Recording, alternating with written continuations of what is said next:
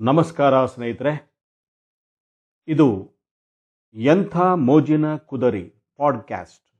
ನಾನು ನಿಮ್ಮ ಪರಮೇಶ್ವರಪ್ಪ ಕುದರಿ. ಈ ದಿವಸ ಜಾನಪದ ಶ್ರೀ ಎಸ್ ಕೆ ಕರೀಂ ಖಾನ್ ಅವರ ಬಗ್ಗೆ ಮಾತಾಡಲಿಕ್ಕೆ ಬಂದಿದ್ದೇನೆ. ಕನ್ನಡ ಚಿತ್ರರಂಗದಲ್ಲಿ ತಮ್ಮ ಪ್ರಯೋಗಶೀಲತೆ ಹಾಗೂ ಸಾಹಸಗಳಿಂದ ಅಚ್ಚಳಿಯದ ಹೆಜ್ಜೆ ಗುರುತು ಮೂಡಿಸಿದ್ದವರು ಶ್ರೀ ಎಸ್ ಕೆ ಕರೀಂ ಖಾನ್.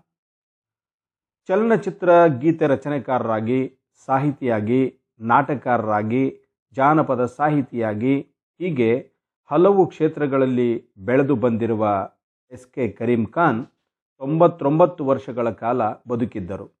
ಸ್ವಾಭಿಮಾನ, ಅಪಾರ ಪರಿಶ್ರಮ ಹಾಗೆಯೇ ಅಜ್ಞಾತ ಬದುಕು ಬದುಕಿದ ಇವರು ಅಪರೂಪದ ಕರ್ಮಯೋಗಿ.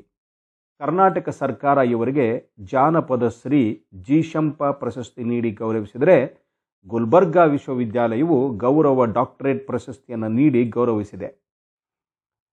ಬೆಳಗೆರೆಯ ಕೃಷ್ಣಶಾಸ್ತ್ರಿ ಅವರ ಮನೆಯಲ್ಲಿ ನಾನು ಎಸ್ ಕೆ ಕರೀಂ ಖಾನ್ರನ್ನ ಭೇಟಿಯಾದಾಗ ಅವ್ರ ಜೊತೆ ಮಾತನಾಡಿದ್ದೆ. ನಾನು ಕೆಲವು ಪ್ರಶ್ನೆ ಕೇಳಿದ್ದೆ. ಅವರು ಉತ್ತರ ಕೊಟ್ಟಿದ್ದರು ಆ ಮಿನಿ ಸಂದರ್ಶನ ಈಗ ನಿಮ್ಮ ಮುಂದೆ.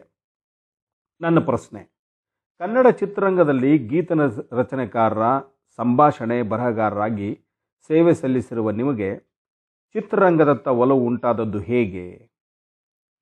ಚಿತ್ರರಂಗ ಒಂದು ಆಕ್ರಮಣ ಮಾಧ್ಯಮ. ಪ್ರತಿಯೊಬ್ಬರಿಗೂ ಅದರ ಬಗ್ಗೆ ಒಲವಿದೆ. ಕೆಲವರಿಗೆ ಇಲ್ಲಿ ಅವಕಾಶ ಸಿಗುತ್ತೆ, ಕೆಲವರಿಗೆ ಸಿಗೋದಿಲ್ಲ. ಸಿನಿಮಾ ಒಂದು ಒಳ್ಳೆಯ ಉತ್ಪತ್ತಿ ಕ್ಷೇತ್ರ. ಯಾವ ವ್ಯಾಪಾರದಲ್ಲಿ ಈ ರೀತಿ ದುಡಿಯೋಕ್ಕಾಗತ್ತೆ ಹೇಳಿ? ಹೀಗಾಗಿ ನಾನು ಈ ಕಡೆ ಒಲವು ಹರಿಸಿದೆ. ಆದರೆ ನಾನಿಲ್ಲಿ ಪಡೆದುಕೊಂಡದ್ದಕ್ಕಿಂತ ಕಳೆದುಕೊಂಡದ್ದೇ ಹೆಚ್ಚು. ನನ್ನ ಪ್ರಶ್ನೆ. ನೀವು ಗೀತರಚನೆ ಮಾಡಿದ ಚಿತ್ರಗಳು ಯಾವುವು? ಗಂಗೆ ಗೌರಿ, ಶಿವಲಿಂಗ ಸಾಕ್ಷಿ, ಸ್ವರ್ಣ ಗೌರಿ, ಹೀಗೆ ಸುಮಾರು ಎರಡು ನೂರ ಎಪ್ಪತ್ತೈದು ಚಿತ್ರಗೀತೆಗಳನ್ನು ರಚಿಸಿದ್ದೇನೆ.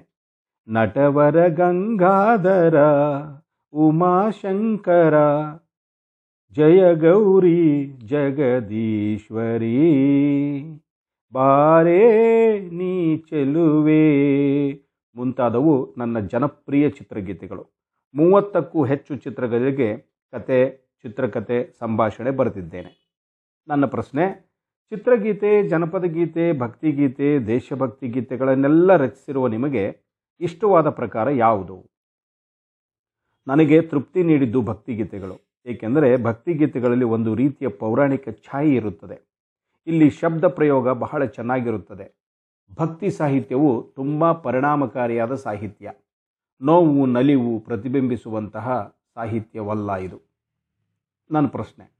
ಜಾನಪದ ಸಾಹಿತ್ಯ ಎಂಬ ಹೆಸರಿನಿಂದ ಯಾವ್ಯಾವುದೋ ಸಾಹಿತ್ಯ ಈಗ ಮಾರುಕಟ್ಟೆಗೆ ಕ್ಯಾಸೆಟ್ ಮೂಲಕ ಬರ್ತಾ ಇದೆ. ಈ ಬಗ್ಗೆ ಏನು ಹೇಳ್ತೀರಿ? ಅದು ಅವ್ರ ಜೀವನ. ಬೇಗ ಬೇಗ ಬರೆದು ಮಾರ್ಕೆಟಿಗೆ ಬಿಟ್ಬಿಡ್ತಾರೆ. ಏನು ಮಾಡೋಕ್ಕಾಗೋದಿಲ್ಲ. ಈ ನಿಟ್ಟಿನಲ್ಲಿ ಜನರ ಅಭಿರುಚಿಯು ಬದಲಾಗಿದೆ ಅಂದರೆ ತಪ್ಪಾಗಲಾರದು. ನನ್ನ ಪ್ರಶ್ನೆ. ಇಂದಿನ ಯುವ ಬರಹಗಾರರಿಗೆ, ಗೀತ ರಚನೆ ಮಾಡುವವರಿಗೆ, ಹಿರಿಯರಾಗಿ ನಿಮ್ಮ ಸಲಹೆ ಏನು? ಇಂದಿನ ಯುವ ಬರಹಗಾರರು ಶಬ್ದ ಭಂಡಾರವನ್ನು ಬೆಳೆಸ್ಕೋಬೇಕು. ಹೆಚ್ಚು ಹೆಚ್ಚು ಓದುವುದರಿಂದ ಮಾತ್ರ ಇದು ಸಾಧ್ಯ.